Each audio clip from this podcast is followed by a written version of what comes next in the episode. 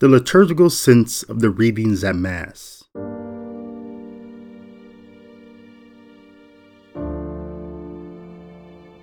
Typically celebrated throughout the world on the Thursday following the Solemnity of the Most Holy Trinity, the Solemnity of Corpus Christi, the body of Christ, grants us a annual occasion to give special praise and thanks to the two manifestations of Corpus Christi among us. First, the Holy Eucharist, and second, the Church. The origin of this solemnity dates back to the year 1207, when a 15 year old Belgian Augustinian nun named Juliana de Cornillon received a vision. A vision of a full moon with a dark spot sullying it. The meaning of this vision and another to follow the next year was that the church, which had always been traditionally depicted by the fathers as a moon because the moon only reflects, only projects the light of the sun, the Son of God had a dark spot on it, sullying it because of the absence of a feast which allowed us to celebrate the Corpus Christi. It would not be until 1247, when Robert de Thourotte had become the Bishop of Liège, when Juliana prevailed over him to have a diocesan feast for the body of Christ. Then, in 1263, in the town of Bolsena, Italy, near Orvieto, a consecrated host began to bleed onto the corporal cloth that the host and chalice were resting on. The following year, Pope Urban IV, who himself had once been the Archdeacon of Liège, had been residing in Orvieto came to believe in the Eucharistic miracle and promulgated the papal bull Transiturus, through which he instituted the solemnity of Corpus Christi. Unfortunately, this papal bull was never implemented by Urban IV because he died just two months after promulgating it. It would not be until his 13th successor, Pope Clement X, the first Avignon Pope and the suppressor of the Knights Templar, that the solemnity of Corpus Christi would be confirmed. And it was Clement X's successor, John 22nd, who in 1316 instituted the traditional procession of Corpus Christi. During his June 17, 1990 pastoral visit to Orvieto, St. John Paul II said, Even though the construction of this cathedral was not directly connected with the solemnity of Corpus Christi, instituted by Pope Urban IV with his bull Transiturus, in 1254, nor with the miracle that took place in Bolsena the previous year. There is no doubt that the Eucharistic miracle is powerfully evident here, due to the corporal Bolsena for which this chapel was specifically built, and which it now jealously guards. Since then, the city of Orvieto has become known throughout the world due to that miraculous sign that reminds all of us of the merciful love of God who becomes the food and drink of salvation for humanity on its earthly pilgrimage. Because of the call to render to such great a mystery, your city perseveres and nourishes the indistinguishable flame. There is a powerful mystery that St. Pope John II is touching upon here. That is, the only reason why the human condition needs food for our survival today is because of the fall of our first parents, Adam and Eve.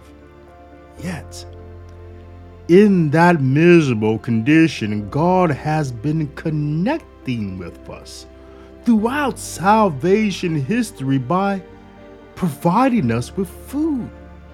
Food which was our choice in a garden, saying, You are free, free to eat of any of the trees in a garden except the tree of knowledge of good and evil, then became our not free choice in a way, but our necessity for survival. And yet, God has never stopped being there in the midst of our daily need for food by providing for us food. In today's first reading from Deuteronomy chapter 8, verses 2 through 3 and 14 through 16, we recall the manna bread in the desert that God fed us. A food unknown to you and your fathers, in order to show you that not by bread alone does one live, but by every word that comes forth from the mouth of the Lord.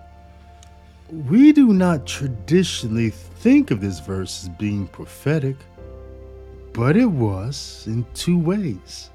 First, Christ Jesus is like the manna because he too was unknown to our fathers.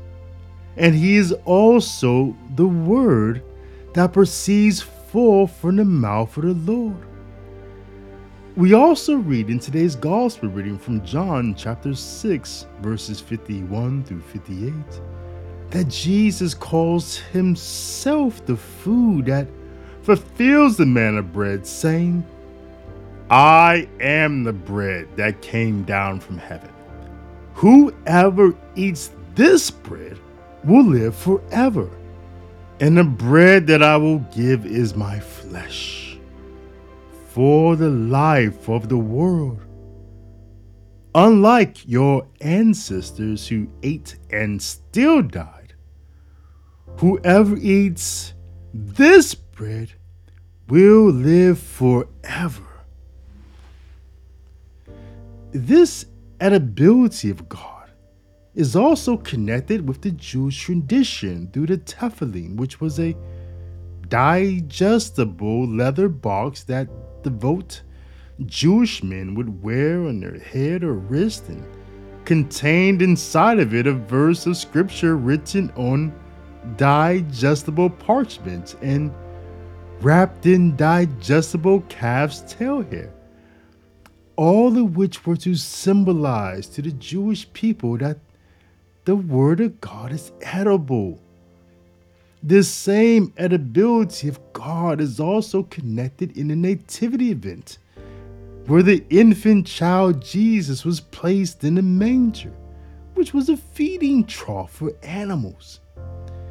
The necessity of God being our source of food and our food Himself is also communicated in the only prayer that Jesus taught us, saying, Give us this day our daily bread, our daily bread, which we know to be both Him and the Holy Eucharist.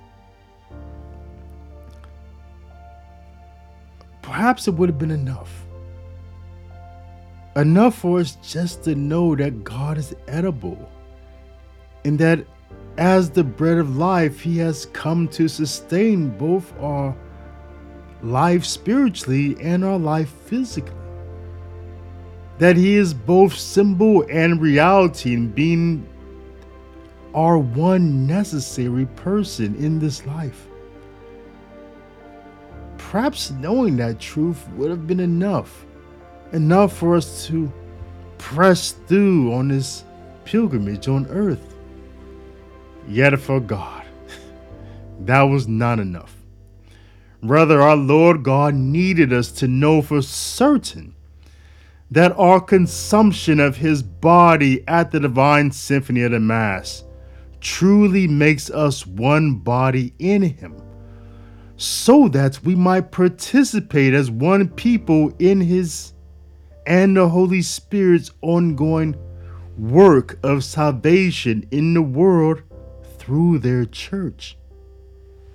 In other words, our consumption of the Holy Eucharist truly configures us to the body of Christ and thereby to the mission of the Holy Trinity, through which our unity in Him not only makes us a sign for the world to find and to follow Him, but also the reality of who we are becoming.